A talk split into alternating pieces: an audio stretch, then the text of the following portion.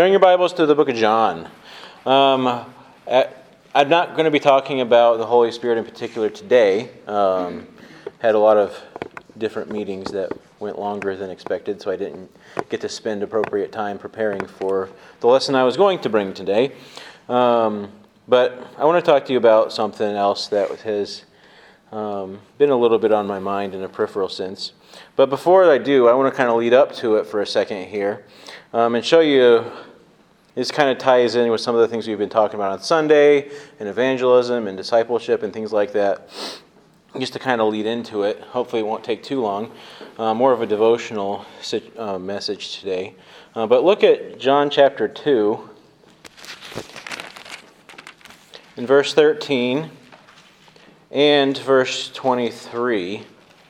Um, if somebody would like to read verses 13 and 23 for us.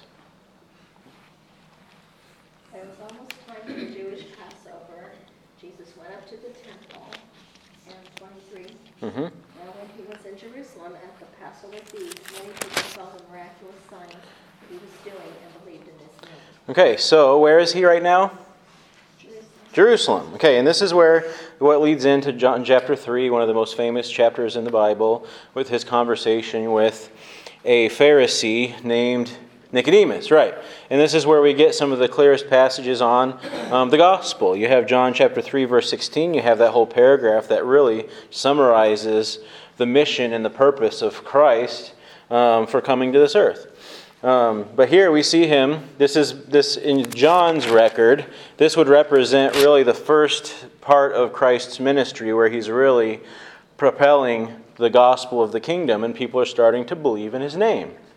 Um, and then we look at John chapter 3, verse 22. Somebody would like to read that for us. After these things, Jesus and his disciples came into the land of Judea, and there he remained with them and baptized. Okay, so here Jesus is in where? Judea. In my translation says the Judean countryside, but there's no there's not a whole lot of a difference there, and that's not to be noted anyway. So we see here he's in Judea, and in the following paragraphs till the end of chapter 3, we see John the Baptist um, testifying as to the purpose of why Christ has come and how John the Baptist, he's not the Christ. Uh, but this other man named Jesus, he is the Christ, and people need to believe on his name, and whoever does will have eternal life. And then we get to John chapter 4, um, starting in verse 1. If somebody read John chapter 4, um, here, let's see here. Not verse 1. Uh, ver- well, verses 1 through 4. 1 through 5. 1 through 5. Keep changing my mind. John 4, 1 through 5.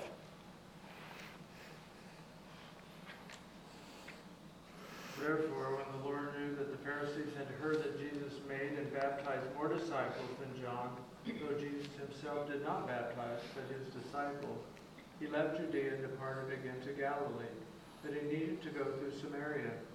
So he came to the city of Samaria, which is called Sychar, near the plot of ground that Jacob gave to his son Joseph. Okay, so where is Jesus now? Samaria. Okay. Um, now look at this is seems kind of random, but perhaps somebody might be putting the pieces together here. John chapter 4 verse 46. Tucker, you want to read it? Okay.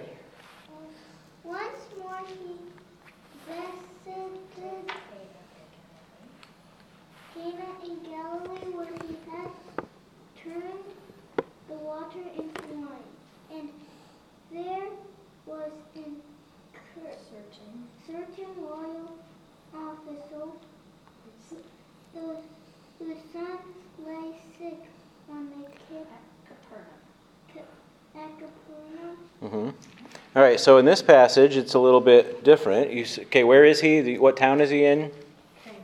Okay, so he went to Cana, and at Capernaum also, there was a, a Roman official whose son was ill. So now we see him talking to a Roman official. Um, I don't know, has anybody caught on here to what I'm getting at with these random passages? Well, he was traveling around. He was traveling around, right? Where was he first? Where was he second? Judea. Judea. Where was he third? Samaria. And the fourth interaction was with a, was with a, a Roman from Italy. He was in Cana, but his interaction was with a Gentile. Does this sound familiar? Jerusalem, Judea, Samaria, Samaria, the uttermost parts of the earth. From Acts 1 8, perhaps. Preach the yeah, Acts 1 8. I mean, let's just, I'll read that real quick if you can turn there if you want. Acts 1 8. Jesus gives the instructions to his disciples right before he ascends into heaven. He says, But you will receive power when the Holy Spirit has come upon you, and you will be my witnesses in Jerusalem and in all Judea and Samaria and to the end of the earth, or the uttermost parts of the earth, perhaps is what your Bible says. So in John, I never noticed this before until I was just kind of doing some reading for today's lesson, that Jesus actually did that himself. He started in Jerusalem, went to Judea, then to Samaria, and then he had interactions from a man from the uttermost parts of the earth. I just thought that was kind of an interesting little uh, little uh, snippet there to kind of tie in some of the things we've been talking about about Christ's instruction for his disciples to go and make disciples, giving us a way to do that, giving us instructions for how to do that. And we of course talked about. Um, we have the household of God that Jesus told us to start with. Begin, begin with those in, um, begin with the Jews. Begin with the Jews because they're supposed to be the ones who understand the Word of God, who understand the Messiah, who know that He's coming. He told us that we need to start with those people because they have the greatest um, chance of connecting with the message of the gospel of the kingdom because the, Jesus Christ was the Jews' Messiah. Um, and uh, then we go to Judea, Samaria, and today we're actually going to talk a little bit. You know, not we're not going to go too deep today, but in in John chapter four, we see Jesus's interaction with who we would call the woman at the well, or the Samaritan woman. Um, we're not going to. I'll just read a little bit of this story here, but I want to key in on one thing that Jesus said, and I just want to leave that with you guys to think about and to discuss perhaps with us today for a few minutes.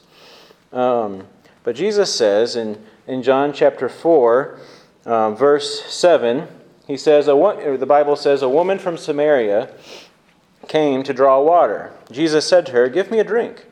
For his disciples had gone away into the city to buy food. The Samaritan woman said to him, How is that you, a Jew, ask for a drink from me, a woman of Samaria? For Jews have no dealings with Samaritans. Jesus answered her, If you knew the gift of God and who it is saying to you, Give me a drink, you would have asked him, and he would have given you living water. And the woman said to him, Sir, you have nothing to draw water with, and the well is deep. Where do you get that living water? Are you greater than our father Jacob? He gave us the well and drank from it himself, and as did his sons and his livestock. Jesus said to her, Everyone who drinks of this water will be thirsty again. But whoever drinks of the water that I will give him will never be thirsty again. The water that I will give him will become in him a spring of water welling up to eternal life. Now, stop there. He's dealing with matters of water, right? Why is he talking so much about water? And what's his, what do you think his, his point is in his discussion with this woman about water? He says, If you would have asked me, I would have given you living water. What's he talking about, Tucker?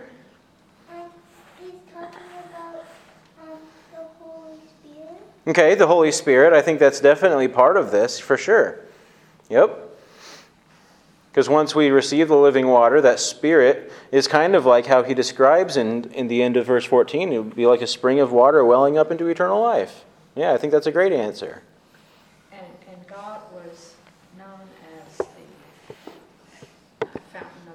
Mm-hmm. Yep. A double meaning with the water. Right.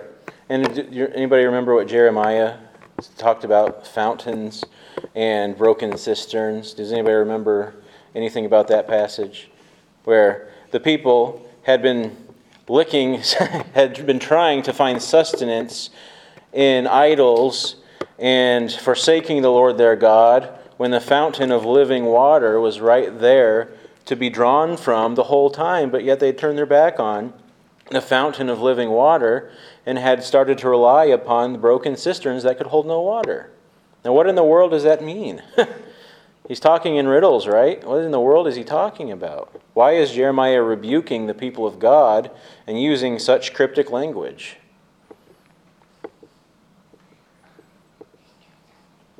David, it looked different to them than it would us. They understood about broken Mhm. They don't hold water. Right. The lining was cracked, Right. if they had lining, And if they don't hold water, then what happens? they go they, they still have water. They don't they go thirsty, right? Because they don't have anything to draw from anymore. Those cisterns are broken. They can't go and draw water from them to be satisfied. And you have to have water. Exactly. You end up dying. How many of you have ever gone a long period of time without water and then all of a sudden got a drink again? You know, and how, you know, isn't there a difference between, okay, I'm drinking water right now to kind of keep my throat from getting all raspy, because that just ten- tends to happen when I'm talking, but I'm not really thirsty. It's not really satisfying any appetite for me. It's simply kind of keeping my throat lubricated. Now, the difference between me drinking water now and drinking water after running a marathon, it would feel a little bit different, right? Why would that feel different? You'd be Your body says, I gotta have water. Because it, the the difference between running a marathon and drinking water right now is after running a marathon, my body actually needs it to like replenish what has been lost, to set to to sustain itself, to keep it All the sweating you've done, Mhm. you replenish all the- right. I have to replenish everything that I've lost, right? And if I don't get that water, I could die. I could get gravely ill, go to the hospital, and they'd hook, have to hook me up to some fluids, right? Because our bodies need fluids. What does that? Does that have any correlation with the biblical teaching about God being the fountain of living water? And the world being a place of broken cisterns? Yes. Yes, yes. You need that to live. you need it to live. Ha- yeah, forever, yeah. he's the fountain of life. And have you ever gone for a period of time without being in the Word, without being in prayer, and then you pick up the Word of God again for the first time in a week or two or however long, or you kneel down and, to, and you have some real intense prayer for the first time and who knows how long? How satisfying is that? Isn't that amazing? How it's like it's almost it, it is almost literally the same feeling you get when you're so drastically thirsty after being perhaps working out on a hot day on a ladder without having a cup of water, or painting a building, or, or putting up drywall or sheetrock or whatever it is, or whatever it is you're doing, and then you haven't had water in a while, and you pick up that glass of water, and it's just, whew, you can just feel the satisfaction in your body flowing through you. Have you ever had that with the Word of God? Where you just pick up the Word of God and you can just sense the satisfaction of the Lord coursing through your veins. And it means more than that, really. I mean, this is welling up in, into eternal life. I mean, this is a water that we, if you partake of the living water, you know, a fountain wasn't like a fountain out. You know, somebody erects a fountain in their front yard and it's spewing water out of this, you know, this, you know, mermaid or something. That's not what it's talking about. Little Mermaid, or a sprinkler. It's not really talking about that, but you know, you have a pool of water. A lot of towns would be built around a well, and a well gets its water kind of from what they would call a spring. It's an underwater source of water that continually feeds a pool, so that that pool is always there, whether it rains or not, because it's getting water from underneath.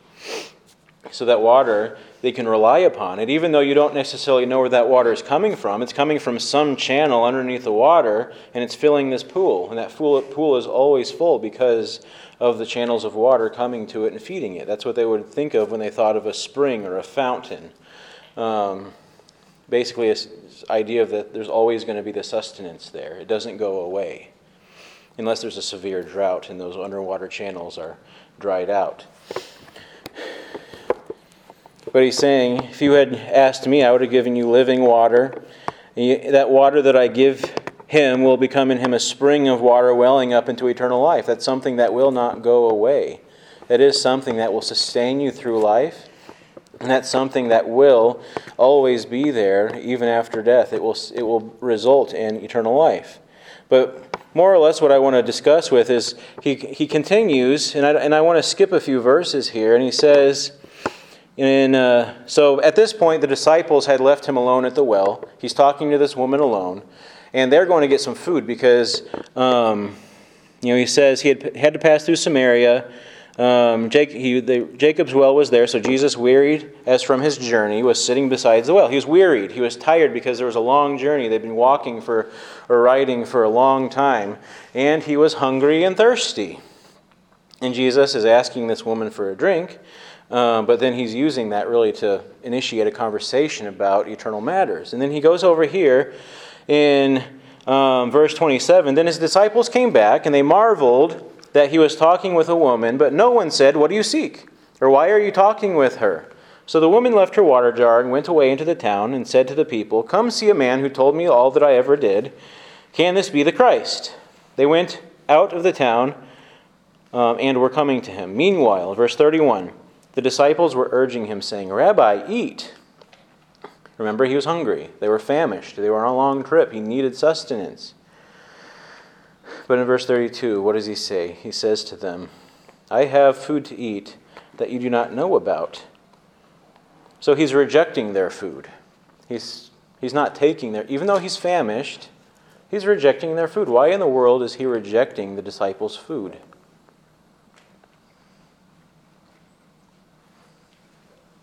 What does he mean when he says, I have food to eat that you don't know about? We were talking about satisfaction and sustenance. Tucker.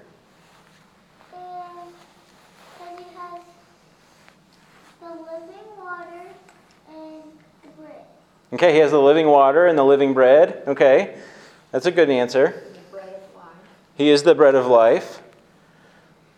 But really, he's talking about something that satisfies him. He doesn't need their food because he's already in the midst of satisfaction.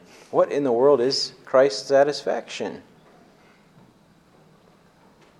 Well, we pick it up in verse 34. Jesus said to them, My food is to do the will of him who sent me and to accomplish his work. That's what satisfies him. In fact, it satisfied him to such a degree that he didn't even want the disciples' food for his hungry, physical body because he was so entrenched in doing the work of his Father that he couldn't think about his physical needs.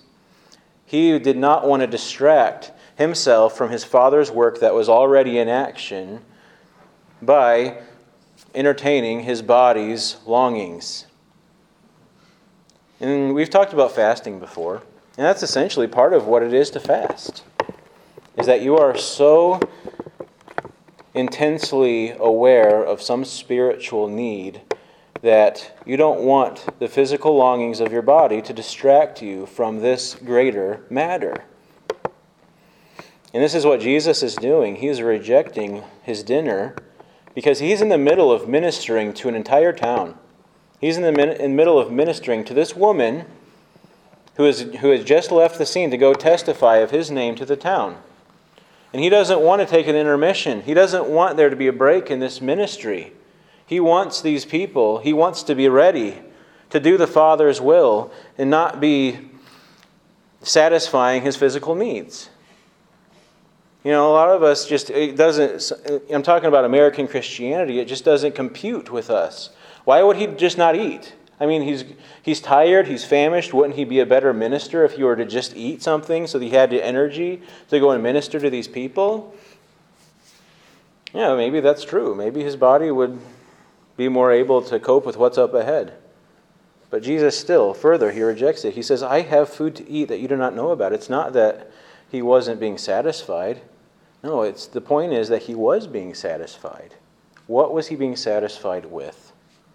He was so engrossed in doing God's will that that's all that mattered to him. Exactly. He was so engrossed in doing God's will that that's all that mattered to him.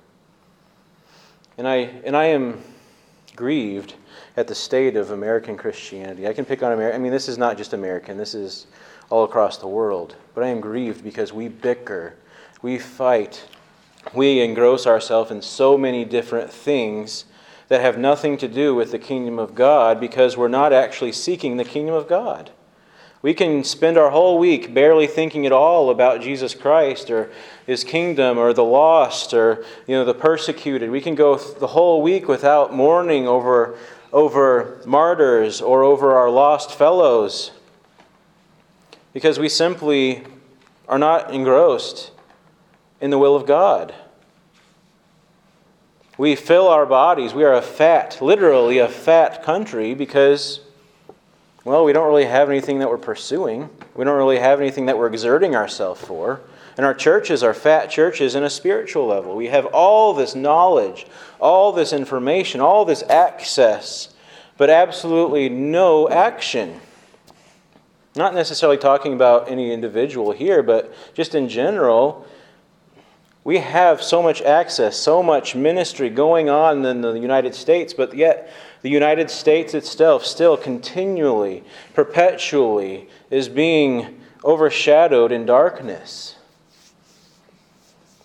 People are content to spend their week playing on their phones, reading all sorts of other novels, entertaining ourselves with the television, doing all sorts of things, stuffing our faces, just pleasing our bodies, pleasing our affections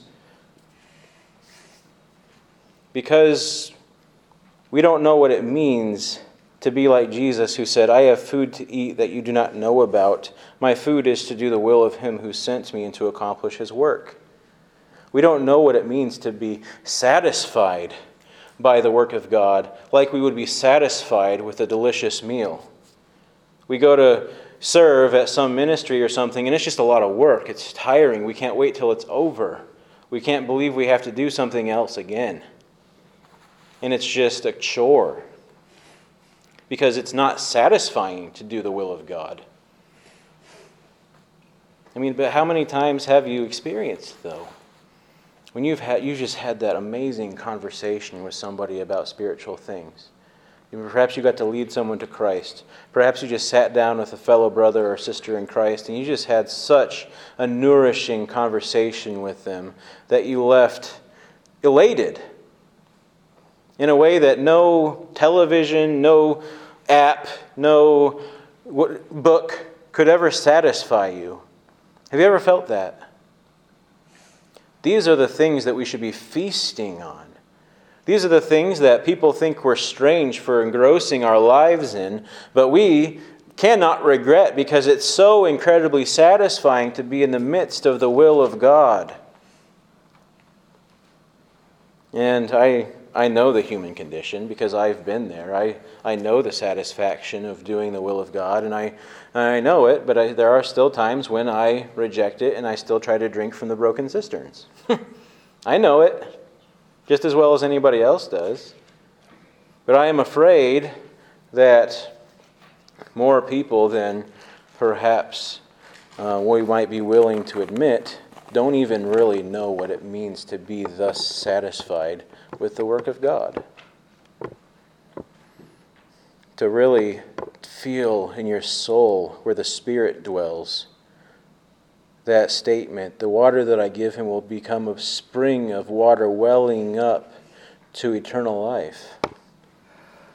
Can you, can you sense that in your soul from the Spirit of God? Can you sense that when you're having that spiritual conversation with somebody? Can you sense that when you're learning from the Word of God? Can you sense that, that water stirring like the pool of Bethesda, healing the broken parts of your body, your soul? Have you ever felt that? And I'm talking a lot about feelings, but we are a whole person, right? We are body and soul. The feelings work with our relationship with God. We feel something when we're walking with Christ. Not always, okay? Not always but it will be there. Do you know it? Do you know what Jesus is talking about? Can you, can you recall a time when you can say, when you felt, I have food to eat that you do not know about, where you purposefully, you know what, you looked at the clock and you saw that it was lunchtime, but you were in a really good conversation with somebody, you're, you're, you're part of a, you're working some sort of ministerial work for the kingdom of God, and you just didn't want to stop because of what was going on. because that was satisfying. That was beautiful. That was wonderful. That was sustaining. You didn't need to go and grab lunch. You could skip it today. because what was going on was far more important than the satisfaction of the body. Have you ever done that? Have you ever been part of something like that? We ought to be. Because if we don't know that, if that if we can't recall something fresh in our minds that was like that, then it's there's a chance. There's a chance. I can't judge for sure. But you need to seek this out on your own, but there's a chance that we're not actually doing anything eternally valuable.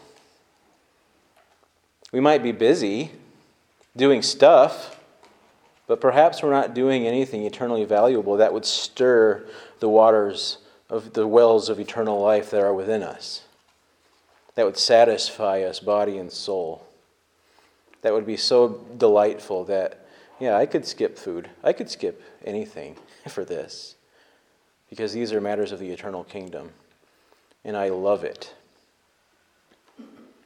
Anything anybody'd like to mention? Uh, you can't hardly stop, or not think about Moses in this case, He went, you know, forty days without food nor water, without drink, it said. And then he comes down Mm-hmm. Yeah, and then right. break the stone, then he's back up forty days again. Yeah, yep. It's hard to even imagine for us, Mm-hmm. Yep. but, but God was his satisfaction. and Sustain- say, "I'll not I mean, if I don't have food within uh, eight hours, I'll, feel Right. like die. Right, right. But, uh, Anyway, Mm-hmm. he did it, and it really wasn't a whole lot, big deal made of it. Yeah, Your whole explanation is, no, God was his satisfaction. yeah. And of course, Jesus did that in the wilderness. Yes, he did. Donna? I like your examples, but we need to be careful about putting everybody in the same box. Don't ask too many diabetics to do that. I don't Yeah. want to be picking them. Yeah, we don't we don't want anybody going into the hospital. yeah. I'm serious, we can't Yeah. put everybody in the same box and judge people by the same Mm-hmm. Right. Yeah. criteria. And my point isn't as much about the whole going without food. Right. Right, right. Let But- you know. hmm No, I- and I thought about that when I was thinking through this, because I do know that there are some dietary issues in the in our assembly, um, and I am by no means promoting people submitting to cardiac arrest um, for the sake of, you know, whatever. Which is a problem when you wanna have a fast, which, you we used to do. Yeah. Oh yeah. Mm-hmm. They have to have food to your medicine, Yep. Yes, you do. and water, you wouldn't dare go, I got scolded by the cop, the, Yeah. uh, cardiology doctor, hmm you need to drink more water. That's why you're feeling faint hmm with that medicine you're taking. Donna. But I understand your Yeah, example. sure, what you're trying to Sure. say. right. And that's the and that's all I wanted to get across, you know. You know, I'm not trying to be a legalist up here saying that if you're not skipping meals, then you're not in the will of God. That's not at all what I'm trying to say. You know, it's simply proclaiming the point that we should know the satisfaction that comes from God himself, not just we should be, we should give ourselves to the things of God that we can produce that sort of satisfaction rather than constantly living our lives wasting away with the broken cistern things. Broken cistern things are television, apps, you know, novels, and all sorts of all, you know activities that we that are not wrong in and of themselves and are actually useful in moderation. Right? I'm not condemning television. I'm not condemning apps. What I am saying is that we can give ourselves to this type of man kingdom life where all we're trying to do is find satisfaction from all these other entertainment objects or even satisfaction from achievements. A lot of men will, and- women, but I think it's more of a man problem, um, to find our satisfaction in how well we work, how hard we work, how many hours we put in. That can be from the devil too. That can be from the broken cisterns too. We can cloak it in the in the uh, um, in the uh, thought that I'm just being a responsible man doing what a man should do. but really, it could simply just be licking the walls of a broken cistern, trying to find our identity in our work, which is anti-gospel. So the whole point of this is we need to know firsthand at the deepest parts of our soul what it what it's like to have food to eat that other people can't really understand. to find satisfaction, even though I'm not satisfying myself with food or drink or things like that. To find deep joy and delight banqueting with believers or simply doing the work of God in some manner, some eternal manner. Anything else before we move on to prayer requests?